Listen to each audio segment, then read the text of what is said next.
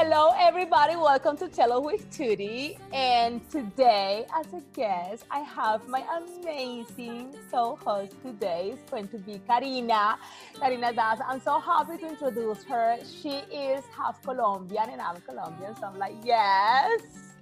And also, uh, she is doing music, which I think that is so cool.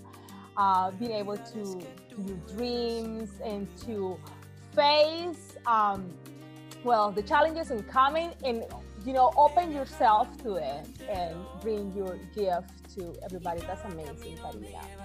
hi how are you Hola, I'm so happy to be here. Thank you for having me. How are you? I'm doing fantastic. Super happy to have you.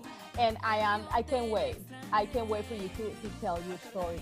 Karina, so you are well, you were born in New York. Yes. And out of Puerto Rican parents and Colombian parents. uh, so, how was it growing up in New York um, in a Spanish household yeah. uh, to an English culture? Well, um, I think that's a great question, and it really informs actually who my entire identity and who I am as an artist is. And I think a lot of people can identify with this. Latin Americans who live here is sort of a dual identity. Um, like you said, I I was raised in a Latin household, um, but in the United States. So I was, uh, for no better word, confused as a child. I feel. um, growing up you know, I lived in different boroughs, I lived in different parts of New York, but for a large chunk, I did live in Long Island, which um, basically all of my friends were white. And so they had way different rules, way different culture and expectations from their families that then I would come home and I'd be like, oh, well, she's going out, you know, Friday, Saturday, Sunday. She's allowed to go to sleepover. She's like, like, why can't I? And my mom always, no, no, no. Nosotros somos diferente. La cultura, nuestra cultura es diferente. Like, you just have to accept it. And I was super um combative. I was like not happy about it. I was, you know, kind it's of not fair. Why? It's not fair. It's yeah, not I didn't fair. understand. and now I value a lot of those things so much. And if I have children one day, I am sure I will be the same. But you know, of course, at the time, I was like, well, I don't get it. I didn't have a lot of Hispanic friends to under like understand that this was a cultural thing, not just my mom being like crazy. my mom and dad. So so yeah, I think it was my whole life for, and even still, um, it's sort of finding that sometimes I didn't feel Latina enough when I would go to visit family in Colombia and Puerto Rico or whatever. And then some, and then here, I certainly didn't feel American enough. So I think that struggle um, was something I dealt with for a long time. I, I kind of still deal with, but it's not as much of a struggle now. Now I just accept like those are two parts of me. Like I don't have to be one or the other. And that's exactly how my music is. And, and I even struggled with my music at first. I was doing really stuff in English um, because I felt like all my friends would only understand my music if it was in English, of course. And then uh, I started kind of after a couple years feeling like it wasn't authentic if I didn't have some Latino culture in there. So I started small just by putting in some you know, phrases in Spanish. I'm fluent in Spanish, and um, you know, little things here, little things there, little you know rhythms that maybe I had picked up. Um, maybe it's from salsa or bossa nova and whatever. And I think now I've really come to a place where I have found my sound, um, and I the same way I found my identity, where I do English and Spanish. You know, I, I, I, it's representative of who I am, which is dual culture. You know, I can't pretend as much as maybe I would have liked that I grew up, you know, in Latin America with hearing the same, you know, I'm a little jealous of of you because you you got to grow up hearing those incredible like rhythms. Like I know, um, like Colombia especially. Colombia is so known for having so many different types of beautiful rhythms, yes. and hearing that in your music, like tw- you know, twenty four seven every day, is not something I experienced. Like, yes, my parents played Latin music all the time, don't get me wrong, but it's different, right? As yes. as opposed to growing up in Latin America hearing that like everywhere you go. you know, here it was I heard it in my house and that was pretty much it. You know, I then I go out and I hear, you know, I don't know, Christina Aguilera or whatever. yes. um, so so I think it's it's interesting. Um, it was a struggle for a while and, and now I, I just love, love, love. I've always loved and been very proud to be Latina, but now I feel like I can authentically represent both sides of who I am, you know, having grown up here, but having the Latino culture.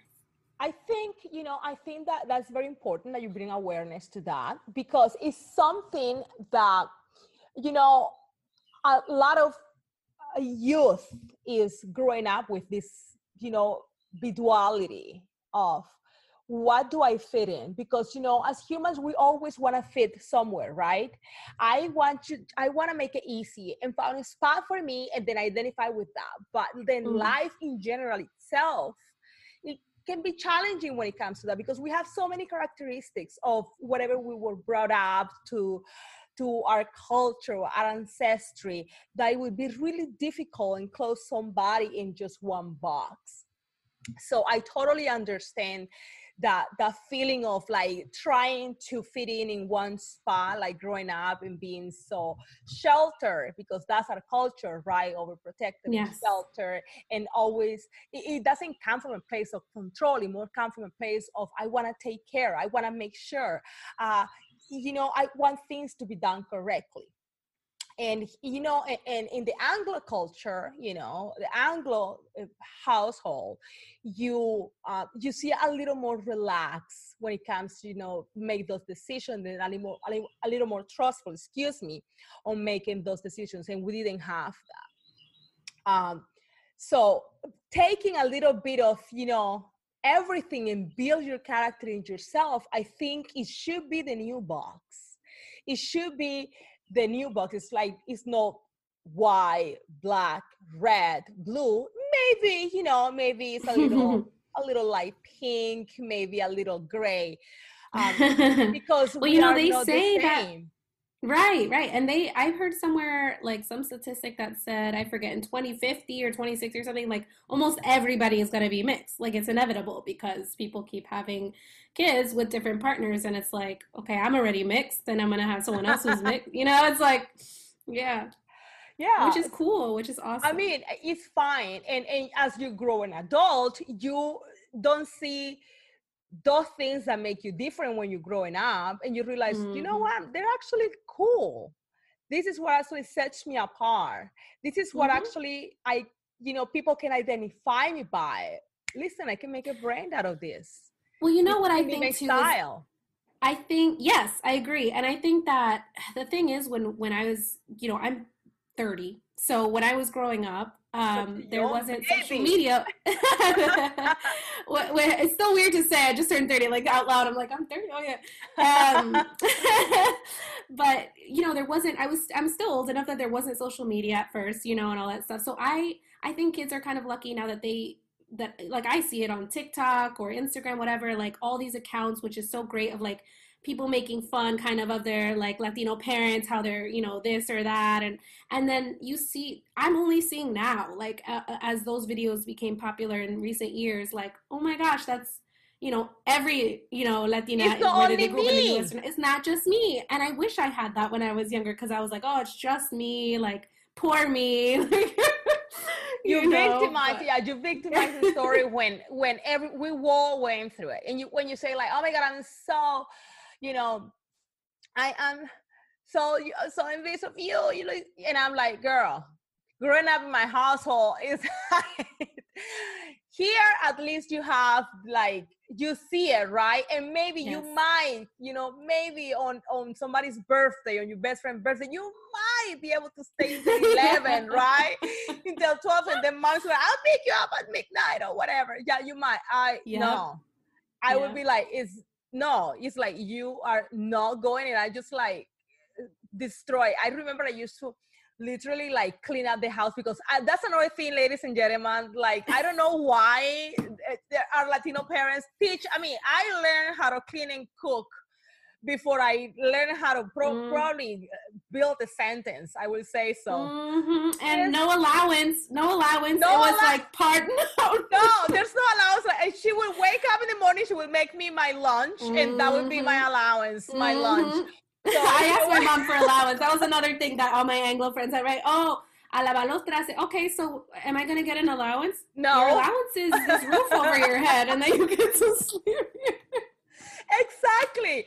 And I remember it's like if a little party came up, and I, you know, I get so excited. I'm extra good, extra good at school. Extra, I'm extra cleaning the house. I waking up before her, and I would clean the house, clean the kitchen, clean everything. Everything is sparkly clean the entire week because I want her to let me go to this party where probably that cute little little boy that I had a crush mm. with, he was gonna be there.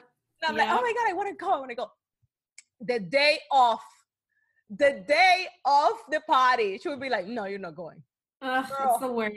It's the wo- The my, and there's absolutely nothing I can do. Like yell at her, no, I want to conserve my life. I can, I cannot yell at I want to conserve my life. Yeah, exactly, exactly. And you know, like like I said, luckily now we can see it's kind of we can laugh at it. You know, we know it comes from a place of love, Yeah. and we see that we're not alone, and it's a very common. I would say not even just with Latinos, but with minority cultures in general. I was Mhm. I'm watching this show Never Have I Ever on Netflix, and like the main the main girl, it's cute. It's like a little love show, whatever. But but the yeah, you should check like at least a couple episodes because it's interesting. To, what I love to see is the main characters are an Indian family, which I've literally never seen on Netflix. So I'm like, very, this is very sheltered too. Very sheltered Mm. too. And it's it was so similar. Oh my gosh, everything her mom says. I was having flashbacks to my childhood, and I'm like, oh, this is great. Like, I think, yeah, I think that all, all these minorities or, or immigrant cultures that come here to the United Yes. States, they that's one part that I love it because you know they come with their own culture, Mhm. and and it's just like yes, we're living here in this uh, very capitalist and progressive. Uh, you know, to what we know, you know, when they talk about conservative here, and it's like, boy, you don't want to know about conservative. I grew up conservative, Mhm. and that's Mhm. like I think the United States, if, it, if the United States really will experience what conservative, it's funny how so mean. I think everybody would be like in the streets, all the kids and everybody would be in the street protesting and burning everything down. Everything like, would no! burn down. Yeah, yeah, forget it. Oh my god. I know, but it, you know, it's, it's something that is part of of who we are, and now we can laugh about it. And I also installs a different kind of values to, when it comes to family and and, and morals and I Mhm. kind of like that part. I think if we now as a parent, like doing it now, I think I want to embrace a little bit, a little things, you know, of you know America when it comes to um a structure for business and Mm. very disciplined when it comes to a goal. Um, but I still like, you know, that respect for family, for your elders, for whatever mom said, mom said it, that's it, you know. uh, Exactly. You know, family first and and Exactly. Yeah, and I think every culture has its, of course, valuable things that you know. There are certainly, like you said, things that I can take away from from you know more American Westernized culture. Um, but I also, yes, very much value what the, the the values that I grew up with, and I plan to also instill most of those in my children. Um, you know, yeah. So I have a thing now. Your rhythms, your sound, where does it come from? Honestly, so when I start a song, when I start to write a song, I am first moved by like a melody and sometimes lyrics. So it might not be any specific rhythm, if that makes sense. It's kind of just like almost like a dream. I know it sounds funny, but I just hear like little pieces, almost like you're on a telephone with somebody, but it's cutting out. Like I just hear that's how inspiration is for me. I just hear these little pieces, and I, it doesn't necessarily have a set rhythm yet. But once I have an idea, I kind of just sit down with like pen and paper, and I'm and I start to flesh it out. I start to think like now I start to think, okay, what rhythm would like make these words sound really cool, you know? Um, or what genre? Like if I know I want it to be a oh, this is a song about, you know, café con leche, like well, that sounds like a bossa nova to me. And I have a song called Latte de Banana. And literally, I was just like, this just sounds like warm, like kind of like carefree, like on the beach, like bossa nova. That's just what I thought. And then, well, we know what the rhythm for a bossa nova is. So ahí está. Um, so I think it just depends more on like what the feeling of the song and what the the like content is like what i'm talking about then the rhythm then i can decide the rhythm and the rhythm might be from something i've heard uh, it's almost always from something that I've heard growing up or currently in music that kind of also inspires me. Like I love like um, this huapango rhythm that I've heard, and I'm currently writing a song with that rhythm. You know that kind of like the da, da, da, and um, I also sometimes use American rhythms. You know like the pop rhythm, um, the very the one you hear in like every song. So, um, and, and often that is kind of the same as a reggaeton rhythm, actually, mm-hmm. but it just depends what instruments you put. So, honestly, my rhythms come from everywhere. They just come from things I'm hearing around me, and I kind of just throw them in wherever I feel like they fit. That's amazing. So, you know, again, you are taking your music as you take your growing up. You're just taking a little bit of every experience just taking a little bit of what yes. calls to you at the moment and then just building a masterpiece exactly. out of that. That's that's that's pretty neat and pretty unique because everybody have a different taste or everything that hits in a different note right? Yeah. so it would be it, it, that will set you apart for the uniqueness. I love it. So what got you to music um, I don't remember a time in my life where I wasn't into music. I I really feel like I was just born, uh, like put on this earth for it, or with a very deep love for it. So I remember as young as I know, like seven years old, sitting eight years old, maybe sitting on the playground of the elementary school. Yeah. With my notebook and just like writing lyrics I don't know why. I don't know where they came from. I just remember this image of like, you know, everyone's on the monkey bars or something, and I'm like sitting and I'm just like, I just like hear something that's not there. And I know it's in my head, I'm not crazy, but you know, I just start writing it down. And so, and, and at that age too, I told my music teacher, luckily in my school, there was a music uh, choir, you know, every Yes. I want to say every day. And um, I told my teacher at the time, Mr. Dagan, I, I was like, I really love singing. I love music. And I want to do everything I can. Like, I want more.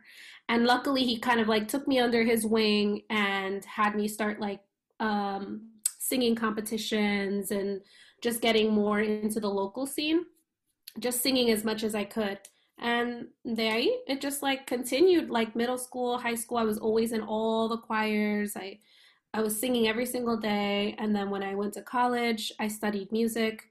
I started a music group an a, a cappella group and nice. i started like writing more and, and playing shows. And and then when i graduated college i moved to nashville. Um, and it's been a great ride ever since of continuing on that path you know, Nashville is being very known lately for having a lot of music and music developing there. Mm-hmm. Oh yeah, there's like really good, good support for music yes. over there. Yes, so, you know, New York used to be, I would say maybe maybe it was more like the 80s, 70s, like a great mecca for music. Mm-hmm. But unfortunately, nowadays it's really not such a hub the way Nashville and LA really, really are. Um, and so I think I, I kind of knew that. I started realizing that when I living in New York my whole life, I was trying, you know, to to kind of connect, and I did, you know, with songwriters or singers in the area, but it's just very difficult. Obviously, everything is so expensive, so you really need like a good day job while you're trying to figure out your music stuff. And yes, you know, because music does not pay the bills when you're starting out, so you know it's really hard. And um, and not just that, but I think New York, I, and I'm saying this as someone who loves New York, but it's a very cutthroat New York culture there yeah. and it's not it's not an attitude of like oh how can I help you? No it's like get out of my way. I'm hustling and I'm, you know move you know like let me do my thing. Like and figure it out. Listen figure it out. we all if you make it yourself here that's why i said you know if you make it here you can make it anywhere because and i think that made me tough honestly. I love that and it made me tough. And yes if you can make it there you can make it anywhere. And um i, I felt like I tried it for a couple years and I think I thought I don't even know how to break into the industry here because every time it felt like to meet someone who actually was successful in the industry was very difficult because they don't really want to help you. They're like see you as competition and I'm speaking generally. yeah Um, but then I took a trip here, and it was actually like for fun, um, or it was for a gig that I got hired for it. But I didn't ever plan to move to the south. Like I'm a like I'm a northern girl, but but um, I was just amazed by like you said the support, like and um, I had this um, vision that it was all country music, and sure there is a lot of country music, but it's not all country music. There's all kinds of music. And I'm not a country singer, so I was like, oh, Nashville, I don't know. I loved it. Let me tell you, I came down here, I loved it. I was like, oh, it's so cool. Like everyone I meet just in a weekend trip here was like, oh, you're a singer? Like, Very yeah, I'd love to tell you about my time here. How can I help you? That's always the attitude here. How can I help you? Like that southern, warm, sort of a little more warm, like welcoming. Um, yeah and that's so so that is important you know in in such a cutthroat industry like the music industry and so i've lived here almost four years and i do miss new york um, for many reasons but i will say like to be a musician like this is a great place to be you're not the first person that I heard, you know, saying something like that, such a big statement, because it's true. Uh, and I think, you know, the culture of that cutthroat, you know, very um uh, ambitions, but yeah very like, let me take everything that comes my way. hmm And, and um, la too by the way i felt like la is very similar LA, and you know, you, you, Yeah. you, and when it comes to acting, LA is even worse. Acting and singing, Right, entertainment right. is like cutthroat. that's um, serious yeah if you want a model, uh, New York cutthroat, uh, Right. Miami cutthroat. This big mogul in industry, you know, cities. Usually they have a lot of energy and a lot of competition, and that Mhm. kind of like allow to upcoming artists, talented artists, to go, you know, through the cracks. It's like, come on now, you know, we're here to to inspire other people it's that you know Yeah. there's it's there's so many you know uh, things that we can hear. It doesn't have to be like the same people you know it's, Right. it's awesome to, to bring that energy into teaching and just make it inspiring and i think that's great and you're gonna be a little more feedback and much better results from like smaller you know communities a little more southern oriented because we're going back to you know being a little more your family a little more closeness Yeah, a little more yeah. homey a little more collectivistic, yeah. yes so yes, in, in, in the metropolis everybody's like you know what Yeah. you handle on your own you know we're here Yeah. we're all here struggling over there it's like you know what no this is mom and pops right. we And, and uh, once again, I fall in a place where I'm like in the middle of two cultures because, otra vez, because honestly, because I am, anyone who meets me will tell you that I am like a serious hustler. Like I don't stop. Um, but at the same time, that's I the only way you can make it in the us That's the only way, right? Um, but but I value community and that, and I respect this attitude of, um, you know, how can I help you, and let's help each other, and let's build build each other up because that's very the- hispanic yeah, exactly. very, because very I think that's part of it. I think that's part of it that I grew up with that warmness and and you know and and um within my household, although it was in New York, right? Always this like duality.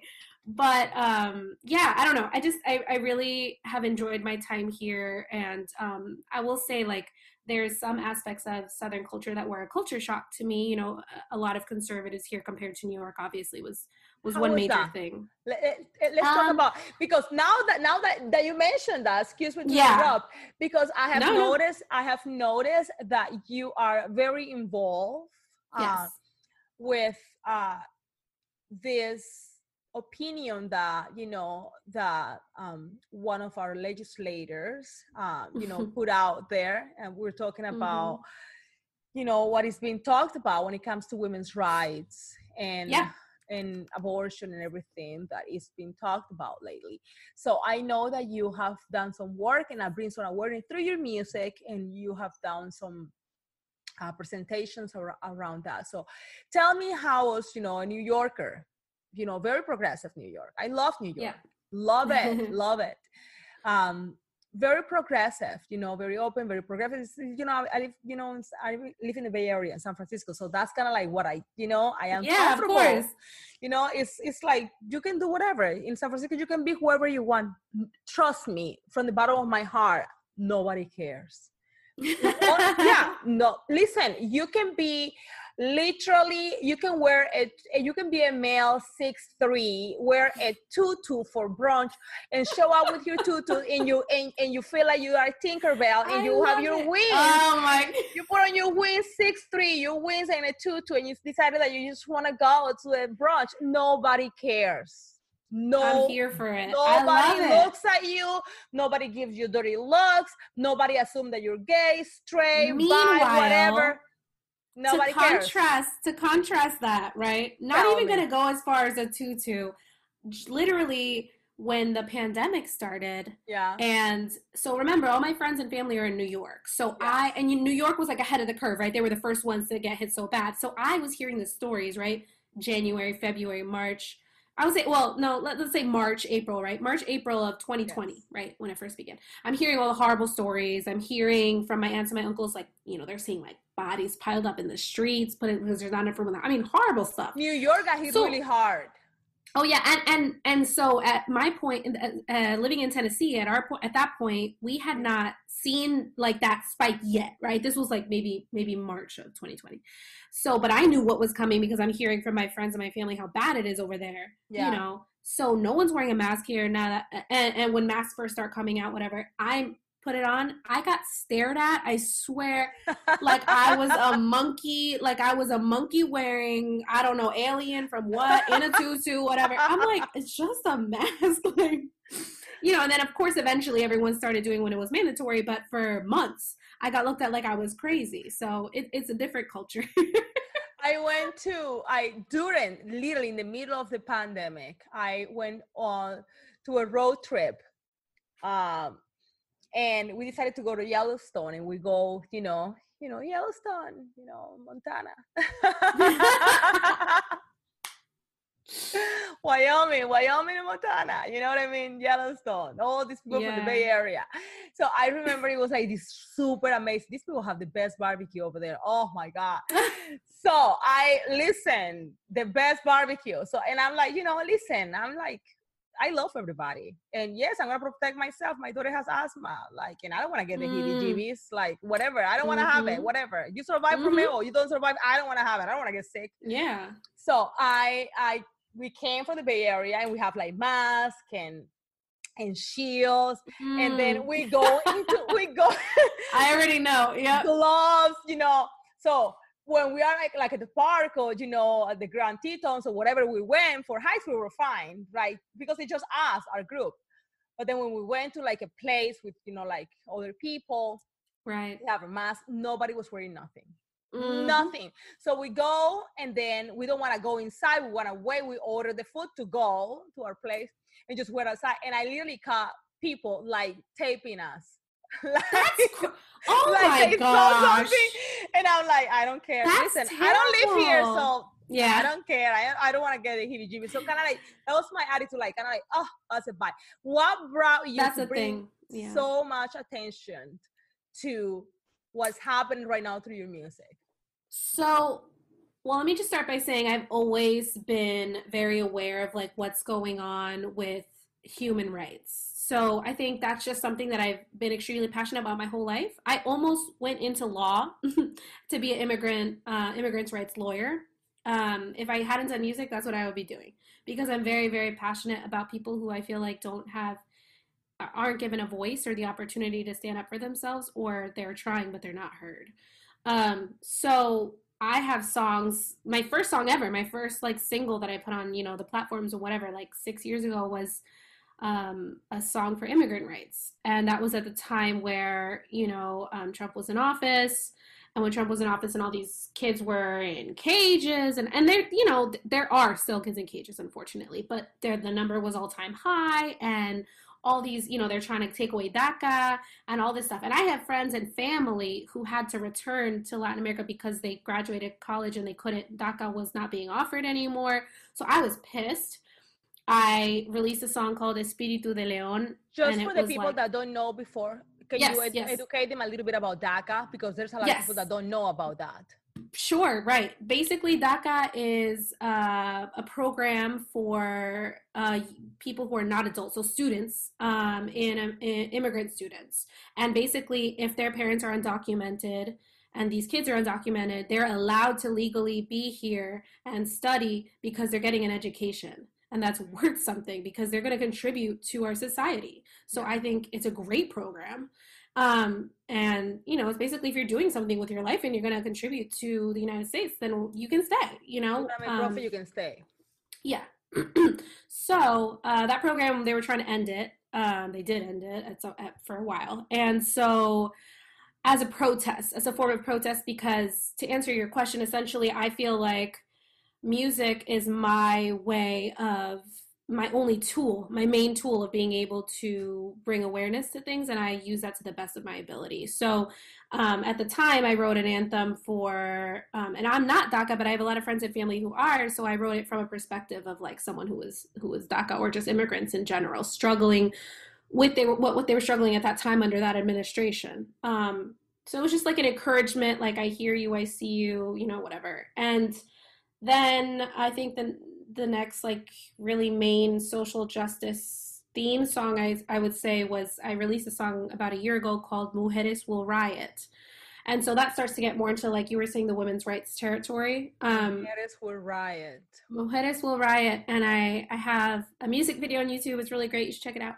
Nice. And um, and I say that because at the end of the music video, I have a, more information about what inspired the song and stuff. And, and that was basically what happened with Vanessa Guillen. And um, you know um, what? This is so cool. I just interviewed um, a few weekends ago one of the mm-hmm. activists mm-hmm. that is has been really oh, he's been really uh, outspoken in in case of when it comes to protests with my, Vanessa Guillen. She's an ex um, military. She's uh, she oh, wow. National Guard, so she is so i'm i'm very familiar with that case and that case just brought a lot of you know yeah i mean sad. hey women's rights issues is nothing new right but no. um i was so moved by what i was seeing in the news at the time um and just hearing her story and yeah for those who don't know basically she was a soldier i think most people know but some don't you know yeah. um she was um a soldier uh and she was at the fort uh, what is it fort worth uh, base in Texas. In, te- in Texas. Yes. Yeah. And basically, she was sexually harassed. She was murdered, and then it got uncovered like a bigger thing that there were other people who were harassed, and you know, it, the, women. The, what's what was sad about that is she was she was spoken about the fact that she was being harassed, and that's something. Right, she reported, and that's the bigger thing. That's the bigger thing is that, that is it's really thing. not just it's not just about her, but it's more like she's the face of the the bigger issue, which is that the military has she's not been the, providing enough safety measures to protect women. You know, basically, you try to report something, and this is such a common thing that you hear about in the military, and then it goes nowhere, or you get, you know, the guys come after you, or whatever it might be. You know, there's retaliation. There's a it's lot of a safe place. There's a women. lot of you know administrative retaliation, yes. and it's very, you know, what we call, you know, vulgarly vulgarly speaking yeah. clicks. You know, the clique, right. the clique is just um, loosely speaking, uh, it's like if you're not part of the clique, then you're against the clique, you know? So that's kind of like what happened, that it was being happening. And this particular case of somebody get not only she she spoke about it, she she made a report, she told her family uh, there was and then for her to be for her to it's be so sad here and the the way that she was disappear, you know what I mean? Ridiculous, just ridiculous. Uh, and there was multiple people involved. Like that's the yes. thing it's like crazy. Yeah, it's crazy. yeah, so it's so. a systemic issue. And that just pissed me off again. And um and i don't i don't sit here and then like think like oh what's the next social cause i can it's just whatever inspires me when i'm writing that day. And I, I saw the news and i just immediately i remember i was sitting my parents i was visiting them at the time. I just started writing. I wrote the whole song like in like 10 minutes. Nice. and it was during the pandemic. So i knew like in general the best way to get people to hear your music and so to bring awareness to this issue was to have a music video because people want something to watch um, but because of the pandemic, I couldn't um, have other people in my video with me really. Yeah. Which sucked. Like I wanted to go out and like film like people protesting, women's women protesting because there were so many marches and stuff. But it was with COVID, it just I just couldn't. So I ended up um, uh, using like using home videos from some friends. Some of them have been in the military with signs holding up statistics that women go through in general. Because it, it's not just about Vanessa; she inspired me, but just in general, like you know the systemic issues, like you were saying. Um, and I I dressed up as some of my inspirations, who I feel like have been helpful for moving women forward in their own way. I, I, I not dressed up as, but kind of like took fashion inspiration from um, Rita Moreno, um, you know, Joan Baez, uh, and Frida Kahlo, you know, people who I feel like were inspired. My, my music All is, these, tends to be these, positive, you know, these amazing, strong, historic women. Latina that have, women, yeah. That have, uh, they have been pioneers in, mm-hmm. in bringing that awareness to the pain that we go through on a daily exactly. basis. Exactly. So that was about a year ago, and then finally that brings us to what you're speaking on was um, the the abortion protests that have been going on, yeah. um, abortion rights um, protests mm-hmm. that have been going on, and um, actually a friend texted me with a, one of the protests that was going on. I think it was last. How do you find out about it? How was the first time that you found out about it? And My friend actually texted. Uh, I actually, so I, I had seen on the news and like in little Facebook groups and stuff that there were going to be protests all over the country. I think it was technically like um, promoted or like uh, announced by Planned Parenthood, I want to say. Um, and I have friends here who are very like feminist, like action driven, more even than me involved in that scene. Like they're always at protests and things. So one of them texted me actually and was like, "Are you coming to the protest tonight?" And I was like, "Yeah, I was. I was thinking about coming." And she was like, "Will you perform a song because um, we we would love to like have that be part of." It's very last minute. Like it was literally within 24 hours, and she called me the morning of the protest and was like, "Can you come and just do a song?" And I was like, "Of course, I will always." do whatever I can if I can, you know, bring awareness. Yes. So um, it was actually that song, Mujeres Will Riot, because she said, um, do you have a song that you'd like that really speaks to the issue? And I was like, I have a perfect song for this. so I, I stood up there and um, I was like, Mujeres Will Riot has Spanish components to it. Like um, one of the main things that I repeat is, no me quedaré calladita, uh, no, me, no me quedaré tranquila because of that very like I would, I would never settle. Yes, because um, as you know, in in many um, older generations of Latin culture, there was this very popular saying of "calladita se ve más bonita." Más bonita, yeah. Mm-hmm. That's oh my mm-hmm. god, we grow up with that, and that's a luckily I did not. I did not personally grow up with that because my mom is younger. Yes. She, you know, um, but I very, am very aware, you know, and I, have heard it said in our yes. culture often. And, and what that and, means know, for those who doesn't know, that. yeah, for those mm-hmm. who don't know, calladita se ve más bonita It's like when you're quiet, you're the prettiest. Mm-hmm. It's almost like mm-hmm. it's almost like a, a dig to women. It, it's something that, God, is so awful. It's the the American version is we, just smile more. Just, just smile, smile more. more. it, it's it's it's such a like I hated it. It's like it's it's a way of demeaning your strength. It's like you uh, uh, you will be nobody has to listen to your opinions. Kind of like exactly. that it's like exactly. why? Like ridiculous. why? This is ridiculous so I, I, I get it. I get it. You know and you know it's funny. I don't feel like i've really heard men say that. I've actually heard women say that you know abuelitas and you know and it's it's funny because if you think about it it's like wow why is another woman like giving me this advice? You I know think, but we've internalized that you know? I think you know when it comes to our grandparents and our older older generation you know for people to understand hispanic culture is, is very sheltered. yes. you know and, and you know women back in the day because this is we're talking about back in the day now the culture has completely changed and women have found this strength within ourselves and it's like no we're not gonna do this. I'm not gonna be quiet. Uh, don't don't tell me to smile more. Like don't tell me to be quiet and, and settle like it's not gonna happen. But Mhm. back in the day it was a big deal because remember that it's not that grandma it was submissive it's that grandma was avoiding the outbursts of grandpa you know Right.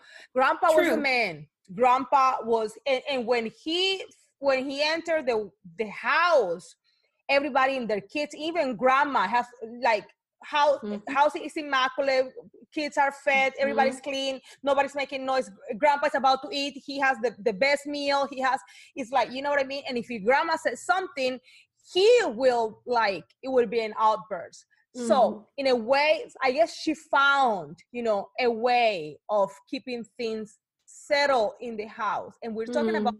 very you know what we call mach- machistas you Mach- know yes, machismo culture. Yeah, the yep. yep. machismo culture so that's that's what she experienced so she Mhm. found a way to tell her kids thinking you know just to that everything is gonna remain the same that you need to just keep things down so you will it's like a survival you know mood but what happened?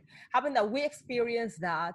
We grew up with that. Well, the, the ones who have the experience to do that I, I i was raised by a single mom so it, it was completely different. Mhm. but um the ones who experienced that they were like you know what? No absolutely not I Mhm. am not gonna do that. You're not gonna talk to my mom like that, Mm. and you're not gonna talk to Mhm. me like that. And I have the same rights as my brother. If he, I get up and I have to clean, and then my mom is like, "Go feed your brother," I'll be like, "Absolutely no. He can feed himself. He Tell him to get up, and he that's you know, I women are not here to serve like and be Mm-hmm. quiet like back in the day. This is a choice." You know, Exactly. I choose Exactly. to serve you. I choose to not serve you to do things in the house, but we're a team. Back in the day was kind of different. Um, Mhm. I am so glad that things have changed and everybody have found their strengths within and, and have Yeah, realized I that I can't imagine being born at the time of you know our grandparents. I, I think they're very our grandmothers were very strong women to Yes. to deal with what they dealt with. Um, but times are different, and and yet, Completely. right? There's still this battle. It's it's it's not over. how do you feel know. about that? How do you feel about this whole um abortion abortion? I don't think that. Here's the thing. I don't think that uh, the people who are making these decisions have the right to make those decisions for us. I respect that some women, especially in Hispanic culture, I know like abortion, you know, Catholicism, abortion is seen as a sin. And you know what? I understand, you know, I have parents who, you know, at least one of my parents I know feels that way too. And yet they would support me still having the right whether even though they they believe it's a sin from their religion like if we made all of our laws not in us on religion. Yeah, we, we can't do that. then we would have a lot of different rules so that's the thing we can't we can't So- go based off religion and, But and I so think you know I, I I feel that the, the world will implode if we base everything on religion. So what are we gonna do with our Muslims? friends? exactly What are we gonna do with our Hindu friends that they don't believe, Mhm. you know, in, in Jesus Mhm. Christ? They don't believe in Allah. They don't believe in the Quran or the Bible. So what do we do with our, you know, Punjabis and our Gurats, our, our Indian friends? What what do we do with our Asian friends? You know, that don't believe in any of that, and and they have Exactly. a completely different belief, and also respect for their culture and their work, right? That don't make them less of a people. It doesn't make it's just it's just a choice. You know, exactly and that's that's the whole thing right isn't this whole country about having choices about you know so I, I absolutely you know stand with women who are fighting for to keep our rights to have that choice to have that choice How difficult is that to in the your health. South? um i don't want to speak for all of you know the south or all of nat like i say there is let me let me start over there is a lot there are a lot of more conservatives here you know Yeah. like i said before however Mhm. like nashville itself Mhm. Is way more progressive than the surrounding areas you know what i mean because it's a Yeah. it's a city Yeah. so i will say like i do have a lot of supportive like friends people i know who absolutely stand for you know women's rights and having a choice you know etc but that being said yes it's the south and it's more i feel like of a battle here especially um so for example if everything continues in the trajectory it was continuing with these laws and they and they, they get um, roe v. Wade gets overturned. Um, new york would still be a place where you can safely have an abortion because they're they're a safe haven just like california. Mm-hmm. however in tennessee and in 20 something other states of the south there's something called trigger laws. So basically years ago they kind of set the pieces in place where as soon as like this is overturned yeah it's illegal. it's, illegal. it's done. Like and that's crazy to me so, so endangering that, it's troubling the thing is that it's not um it's not eliminating the problem because you know these no people are still going to get ha- them yeah these acts will still happen but yeah. what's going to happen is like endangering the human who's doing this yeah. it's like you know you know the person that's going through uh, this experience will still have her experience we you know the event will still happen but it's not going to happen in the most the, the, the, safest of the conditions you know what i mean and that's exactly. the sad that's the sad part that um people have to get into those you know streams um politics yeah. is something that is been rocking negatively mm. in the most negatively for you know a few years now mm-hmm. Mm-hmm. and um i also feel that you know our body is has been uh, it's been you know used as the pawn of politics for the long mm. yeah like a pawn yeah, yeah. absolutely it's it's been used as the pawn of politics for the longest um not cool and i always say you know we have we have to stay cool, cool. Let's it's let's stay cool, cool no and, uncool and as women i feel like yeah our bodies uh, but like being part of being a woman is like I know every single woman out there has felt like a pawn in some way. And then to feel that way at an institutional level with your body is insane, is just unacceptable. And then as Latina women, it's like twofold because as Latinos and as as as immigrants, I know coming from an immigrant family, like how we've also felt like pawns. Like in in the past administration did they really care about you know getting rid of or keeping out all the immigrants? They didn't even finish the wall. So that wasn't really it was a political it was a it was a political move. And that was just a pawn. Immigrants were just pawns you know? And so i just feel like it's it's terrible. And i'm not gonna always like feel like it's my I don't feel like it's my duty, you know, 100% of the time to stand on a soapbox and, and speak on everything political all the time because I'm still learning too as I go and I don't know, you know, all the ins and outs of politics. But all I can do is express myself on what I feel like is just to me black, white, right and wrong, black and white. And so, you know, there are issues that may be more complicated, but as far as having a human right to like have a choice and have safety of your body yeah. or you know be able to seek refuge in a country like this because you know there's too much gang violence or political unrest and you know you want to just go to school and work. Like i'm going to always support those things and try to bring awareness to any laws that try to take away those things from people like me or my family. I i i definitely understand that. And, and and you know use our outlets just to yeah. kind of like wrap up here. Um, this interview is is very admirable you know to have the courage to use an outlet to bring awareness to whatever is affecting you directly or indirectly. We have encountered a culture a very cowardly culture where it's okay as long as it's not affecting me you know what i mean? Mm-hmm. i or, mm-hmm. or the culture of like listen it doesn't involve me. I, everything is cool over here so let me just leave. But what about like the biggest atrocities in history have happened when everybody turns the blind eye to it? Exactly. And i can go on and off and make this podcast be super sad about that and i will not do that. But the biggest the biggest atrocities in the world have happened when people turn the blind eye. So if you have an outlet if you have an outlet to bring awareness to whatever is affecting you directly and indirectly, do it. You know, do it. Just speak your mind, stay strong, have the courage to say, you know, what you actually feel. And you never know, you you might end up helping a lot of people, or at least, you know, bringing awareness you're gonna at least give whoever is going through such a struggle at the moment or that struggle at the moment just give her the the chance of feeling supportive. You know like this person is not alone.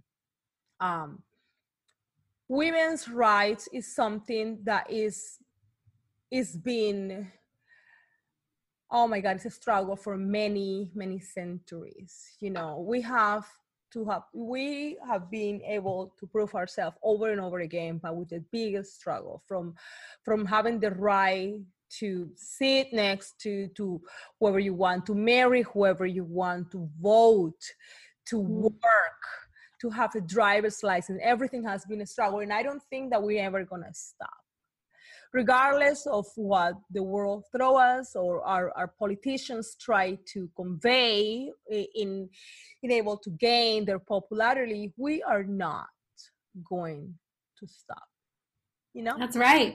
So so with all of that i have to say you know what? Love everybody be strong be courageous believe in yourself and do everything that you do unapologetically Mm. Yes. That's it. Just let's live our best life and live it in the most unapologetic way. So Amen. thank you so much, Karina, for for, for staying here, for sharing your opinions, for sharing your experience, for sharing your talent. And um, just tell everybody where they can find you, where's your music at, where we can reach you and see your beautiful talent. Tell everybody. you can find me, Karina Daza or Karina Daza, on all the platforms, uh, wherever you listen to music Spotify, YouTube, Apple, Amazon, everywhere. I'm everywhere. So I would love, love, love to connect with you guys, Instagram. and yeah. So come on, everybody, come and listen to Karina. She's super talented. She's Hispanic. She's a Hispanic American. She's a Puerto Rican, Colombian American and she's awesome she's super cool she's she's pro women's right.